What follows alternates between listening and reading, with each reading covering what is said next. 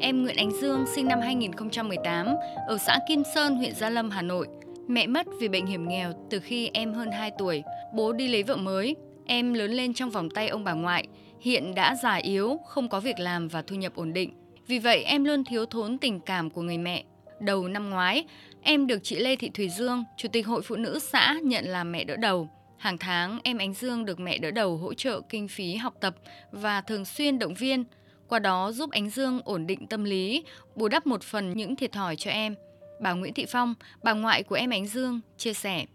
Nhờ bên mẹ đỡ đầu của cháu Ánh Dương chăm lo cho cháu thêm, ước nguyện là cho cháu nó khỏe mạnh thành đạt thành người.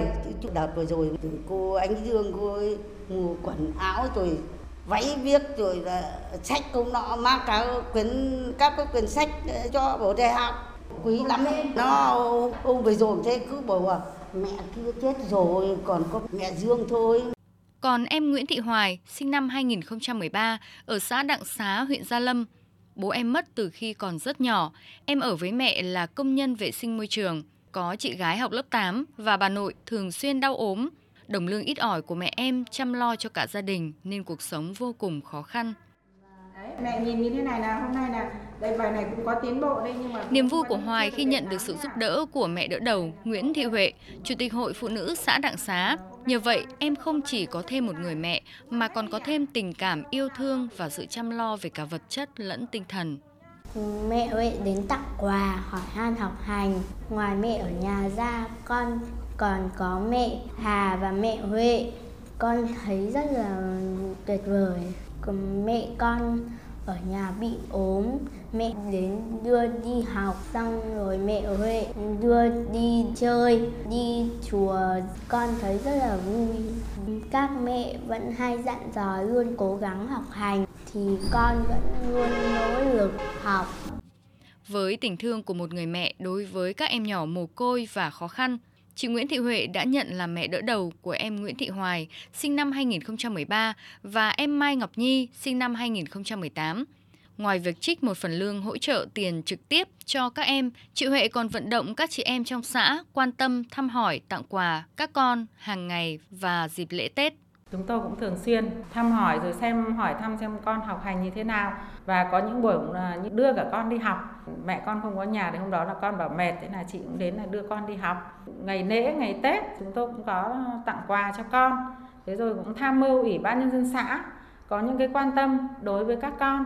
Hè năm vừa rồi là vừa tặng cho cháu một suất học bổng cũng từ nguồn tài trợ và lại tặng cho con một cái xe đạp để con đi học. Thế cũng tham mưu với nhà trường để hỗ trợ cho con cái suất ăn trưa là đấy cũng là những cái việc mà tôi thấy rằng nó rất là cần thiết quan tâm được đến con được bằng cái cái sự cố gắng hết sức mình chỉ tính riêng huyện Gia Lâm, Hà Nội, từ đầu năm 2022 đến nay, chương trình Mẹ đỡ đầu đã lan tỏa tới các cấp hội phụ nữ cơ sở, chủ động kết nối, vận động đỡ đầu cho 34 trẻ em mồ côi với mức kinh phí hỗ trợ mỗi tháng từ 300 đến 500 nghìn đồng một cháu. Đây chỉ là một trong rất nhiều hội phụ nữ cơ sở tích cực chủ động kết nối, vận động đỡ đầu cho các em nhỏ mồ côi có hoàn cảnh khó khăn. Hơn một năm triển khai chương trình Mẹ đỡ đầu, các cấp hội phụ nữ đã vận động được hơn 87 tỷ đồng, hỗ trợ đỡ đầu cho hơn 16.600 trẻ mồ côi có hoàn cảnh khó khăn, trong đó có gần 3.000 trẻ mồ côi do COVID-19. Theo bà Tôn Ngọc Hạnh, Phó Chủ tịch Hội Liên hiệp Phụ nữ Việt Nam, hành trình mang lại yêu thương cho các em sẽ còn được các cấp hội phụ nữ tiếp tục thực hiện lâu dài trong thời gian tới bằng nhiều việc làm thiết thực, giúp đỡ tương trợ về vật chất và tinh thần cho các em, chăm sóc để các em có môi trường điều kiện tốt nhất. Bà Tôn Ngọc Hạnh cho biết chúng tôi sẽ làm một số hoạt động để huy động các cái sự hỗ trợ của các nhà hảo tâm. Sẽ là một cái hoạt động khá là lớn, đó là chương trình hội trại sẽ tổ chức tại thủ đô Hà Nội. Chương trình này tổ chức cho một số trẻ em mồ côi và mẹ đỡ đầu ra thủ đô Hà Nội để được thăm những di tích lịch sử tại thủ đô, rồi được à, À, gặp gỡ các lãnh đạo đảng, nhà nước, rồi đi à, trải nghiệm những cái à, khu di tích lịch sử. Mình sẽ tập huấn kỹ năng cho các con và tập huấn kỹ năng cho mẹ để mẹ có những cái kỹ năng tốt để mà tư vấn, để mà giúp các em.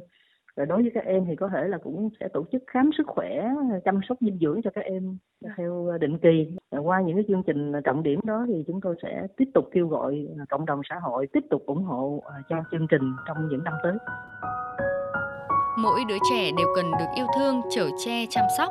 Với những hoàn cảnh trẻ em mồ côi có hoàn cảnh khó khăn thì điều đó cần được nhân lên gấp nhiều lần. khi có các mẹ đỡ đầu đồng hành, chắc chắn các em sẽ có thêm sự ấm áp, thêm khôn lớn và trưởng thành, hướng tới tương lai tốt đẹp hơn.